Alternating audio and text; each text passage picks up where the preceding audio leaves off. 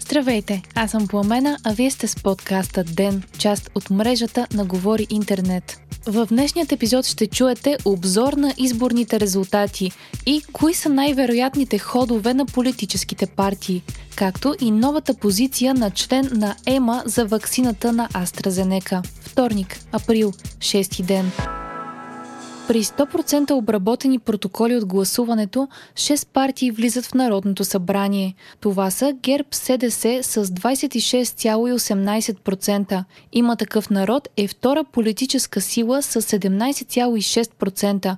БСП е с 15%, ДПС с 10,5%, Демократична България с 9,5% и Изправи се мутри вън с 4,7% под 4% бариера остават ВМРО, БНО на Васил Бошков, Възраждане и Воля НФСБ. Срокът, в който от ЦИК трябва да разпределят мандатите между партиите е 7-дневен, т.е. до 11 април, но се очаква това да се случи по-рано и президентът да свика новия парламент още следващата седмица. По изчисления, публикувани от електронен вестник, ГЕРБ ще разполагат с 75 депутати.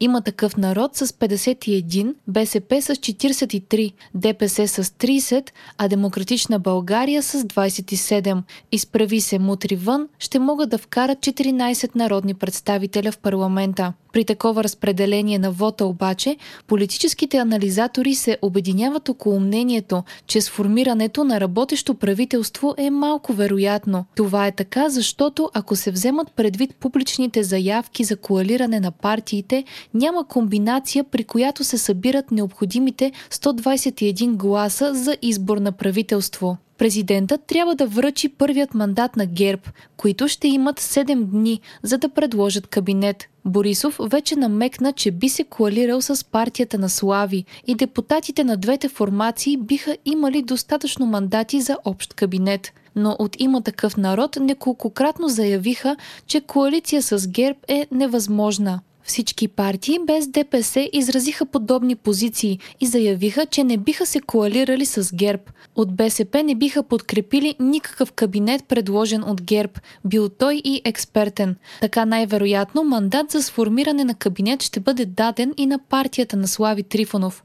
Там неизвестните са още повече, тъй като екипът на водещия избягва да дава интервюта и участие в медии, а коментарите им след изборите са силно обрани. Преди вота от има такъв народ заявиха, че биха се коалирали с Демократична България и изправи се мутри вън. Трите формации обаче не събират достатъчно гласове за сформиране на правителство. Според социолога Юрий Асланов, най-вероятната развръзка е правителство на мълцинството от коалиция на трите протестни партии с подкрепата на БСП и ДПС. А днес Христо Проданов от БСП заяви, че те биха подкрепили правителство на има такъв народ. Много от политолозите смятат, че нови избори също са много вероятни.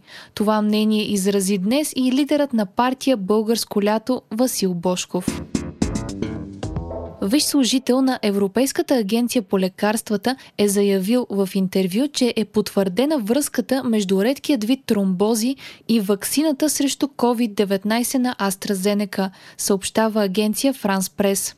Отговарящият за ваксините в ЕМА е казал също, че се очаква агенцията да потвърди тази информация в следващите часове, както и че са наблюдавали повече случаи на церебрална тромбоза сред млади хора, отколкото биха очаквали. Досегашната позиция на ЕМА беше, че трябват повече данни, за да се прецени дали редките кръвни съсираци сред тези иммунизирани с препарата на AstraZeneca са по-чести, отколкото сред общата популация информация, както и че на този етап считат, че ползите от ваксината надвишават рисковете. Въпреки това няколко държави преустановиха иммунизацията с AstraZeneca, а други ограничиха вакцинирането с препарата за определени възрастови групи. Нидерландия сложи на пауза вакцинацията с този препарат в цялата страна. Британската медия Channel 4 пък съобщи, че правителството на Великобритания сериозно обмисля да забрани AstraZeneca за лица под 30 години. Още миналата седмица Германия започна да прилага ваксината само на хора над 60 години. Има спад на новите случаи на COVID-19 у нас. Те са малко над 3800 при направени над 19 000 теста или 20% от тестовете са били положителни. Тези данни са обнадеждаващи, още повече във вторник, когато обикновено се обявяват и случаи от уикенда. За съжаление обаче починалите са близо 200 души. Първите дози от новопристигналите РНК вакцини на Pfizer и Moderna днес бяха раздадени на личните лекари в София. Пред сградата на РЗИ се образува опашка от GP-та чакащи да вземат по два флакона от ваксините. Те могат да вземат каквото количество са заявили предварително от ваксината на AstraZeneca, но РНК ваксините ще се раздават до изчерпване на количествата. Председателят на Сдружението на личните лекари, доктор Миндов, сравни получаването на ваксините с редене за банани по време на социализма. По информация на BTV, в зелените коридори на центровете за иммунизация на РЗИ не вакцинират с препаратите на Pfizer и Moderna, дори да си се записал в онлайн платформата и да си избрал една от тези вакцини. Имунизирането там се случва само с AstraZeneca, а новите доставки на Pfizer и Moderna се разпределят към личните лекари. Те от своя страна ще вакцинират само хора, част от четвъртият етап на иммунизационният план – възрастни и хора с хронични заболявания.